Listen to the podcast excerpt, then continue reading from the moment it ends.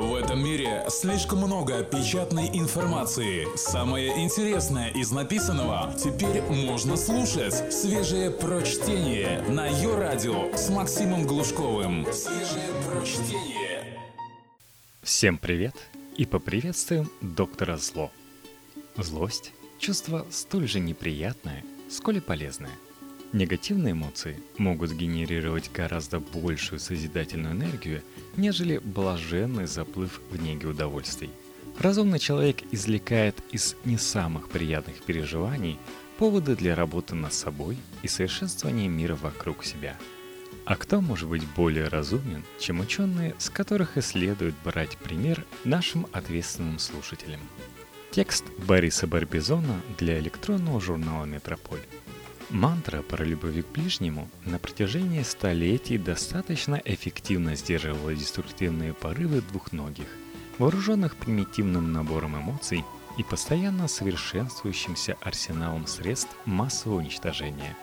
Мир во всем мире, все братья-сестры и прочие идиомы о симметричном подставлении щеки сделали свое дело, и миропорядок был приведен в состояние более-менее устойчивого равновесия – но убежденность отдельной личности в том, что с мнениями, противоположными ее собственным взглядам, необходимо бороться огнем и мечом, так никуда и не делась.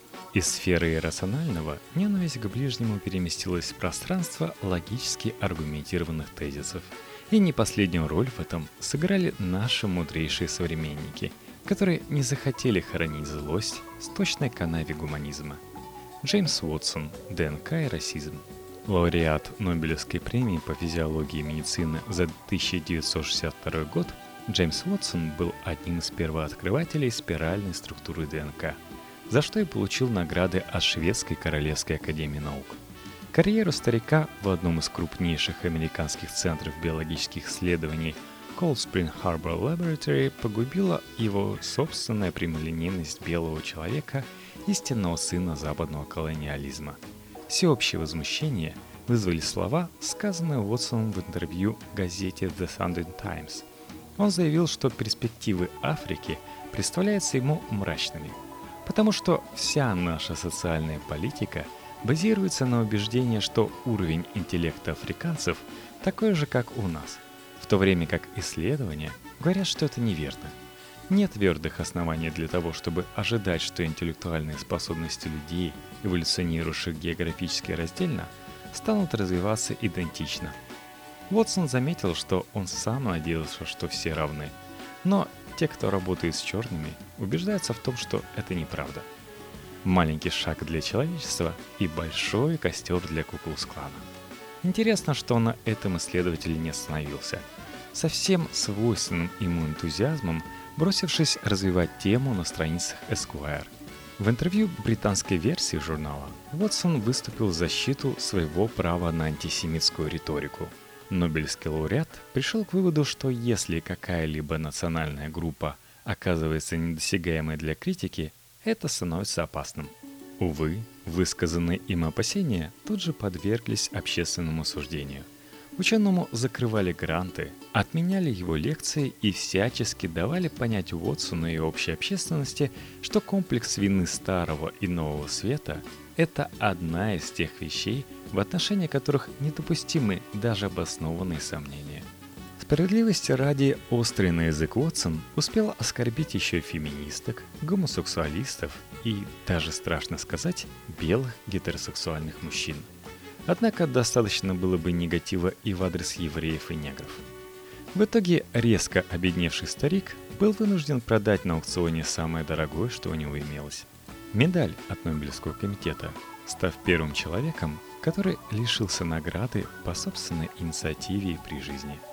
К счастью, пандемия толерантности еще не успела поразить весь мир – Награду Уотсона за 4,8 миллиона долларов приобрел российский предприниматель и меценат Алишер Усманов, который заявил, что вернет медаль владельцу, а средства от аукциона пойдут на научные исследования в области лечения рака. Тим Хант и биохимия любви. Биохимик Тим Хант – еще один лауреат Нобелевской премии по физиологии и медицине 2001 года – был вынужден покинуть должность почетного профессора Университетского колледжа Лондона из-за наветов феминисток. Обвинения в сексизме сделали невозможной дальнейшую работу британского гения в этом научном учреждении. На конференции по научной журналистике в Южной Корее, прошедшей 9 июня минувшего года, Хан пожаловался на сложности, которые возникают, когда мужчины и женщины трудятся в лабораториях вместе. Давайте я вам расскажу о своих проблемах с девушками – когда они с тобой в лаборатории, случаются три вещи. Ты в них влюбляешься, они влюбляются в тебя, а когда ты начинаешь их критиковать, они плачут. Модель работы лабораторий, объединяющих сотрудников по гендерному признаку, по примеру раздельных школ, была названа ученым предпочтительной, хотя он и уточнил, что не собирается вставать на пути у женщин. По словам исследователя, его не минула чаша сия – и он также не избежал служебных романов, которые в итоге мешали его научной деятельности. Я вовсе не хотел унизить женщин, а всего лишь честно рассказал о своих слабостях, добавил Хант свое оправдание, назвав себя шовинистической свиньей. Естественно, эти высказывания мгновенно разлетелись в прессе и в соцсетях. И ни юмор, ни самокритика не спасли ученого. Под давлением высокоморальной общественности – Хан был вынужден принести извинения за свои слова и заверить, что никого не хотел оскорбить. Свою фразу про девушек в лабораториях он назвал иронией. Остается лишь добавить, что спорное высказывание было сделано Хантом в ходе закрытого обеда, на котором присутствовали лишь наиболее видные участники Сеульской конференции. Интересно, кто же из них, выражая словами Довлатова, написал 4 миллиона доносов? Пол Эрлих и контроль за рождаемостью. В 1968 году на Западе была впервые опубликована книга Пола Эрлиха «Популяционная бомба». Эффект был сопоставим с тем, что производит разорвавшийся заглавный боеприпас. Эрлих, профессор биологии Стэнфордского университета, доказывал встревоженным читателям, что уже в 1970-1980-х годах сотни миллионов людей умрут от голода – Ситуация с запасами питьевой воды, пригодными пахотными землями и другими невосполняемыми ресурсами наша планета только ухудшается. Потому сокращение производства продовольствия ожидает не только развивающиеся страны, но и индустриально развитые, например, США. По мнению ученого, мир достиг пика сельскохозяйственного производства в середине 20 века. В своем алармистском исследовании Эрлих приводит ряд шокирующих цифр – Например, через 900 лет Землю будут населять 600 миллиардов человек. То есть плотность населения планеты составит примерно 100 человек на 1 квадратный метр. По мнению Эрлиха, ничто не способно остановить надвигающуюся катастрофу. Впрочем, не без доли энтузиазма, добавлял ученый, есть решение неприятное, но единственно возможное. Следует законодательно ограничить размеры населения – и подобные постановления обязаны сообща принять все страны мира. С перенаселением следует бороться с помощью абортов, высоких налогов на многодетность, удорожания товаров для детей, добавления в воду препаратов, уменьшающих половое влечение и других мер, призванных заставить людей перестать плодиться как кролики. Тогда над Эрлихом посмеялись. Экономика была на подъеме, жизнь народонаселения Земли за считанные годы качественно улучшилась, Золотая эра человечества казалась неизбежной. Однако Эрлих не оставил своих опасений и уже в 1990 году опубликовал новую книгу «Популяционный взрыв» The Population Explosion, в которой попытался реанимировать свою концепцию. Его прогнозы стали еще более ужасающими. На сей раз он предсказывал гибель не сотен миллионов, а миллиардов.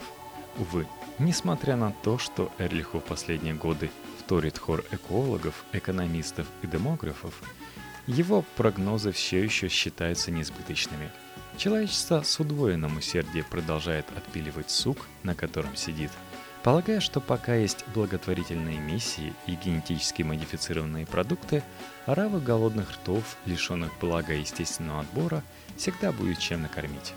Увы, набор технологических фокусов вряд ли может обеспечить потребности людей – чья численность растет гораздо быстрее, чем ученые успевают генерить идеи по прокорму человечества. Сейчас, в 2015 году, Эрлих все еще продолжает бить в набат. заявляя, что предоставление женщинам возможности иметь столько детей, сколько они захотят, сродни представлению каждому права выбора выбрасывать мусор на газон соседа, пока не надоест. К счастью, профессор Департамента биологических наук в Стэнфордском университете пока еще не лишился своей кафедры, но лишь потому, что, в отличие от Уотсона и Ханта, оставил свой демографический радикализм в прошлом, стараясь реже высказываться о необходимости кастрации, которой должны быть подвергнуты энтузиасты деторождения. Однако то, что лицемерное во многих вопросах морали невежд оказывает все большее давление на ученых – и по сути лишает их права высказывать свои опасения по поводу стигматизированных обществом тем, вызывает все большие опасения. Гуманизм, безусловно, является в перспективе благом для цивилизации, однако его преференциальный подход к правам и возможностям меньшинств пугает. Всеобщая благодать может избавить от этического дискомфорта, пусть даже декларирует ее, увы, не журнал Nature, а желтые таблоиды – и если есть преференции для всех, включая женщин, негров и евреев, то где же преференции для самой малочисленной социальной группы, для гениев, исследователей и энтузиастов рационального подхода к решению этических дилемм? Верните ненависть в науку –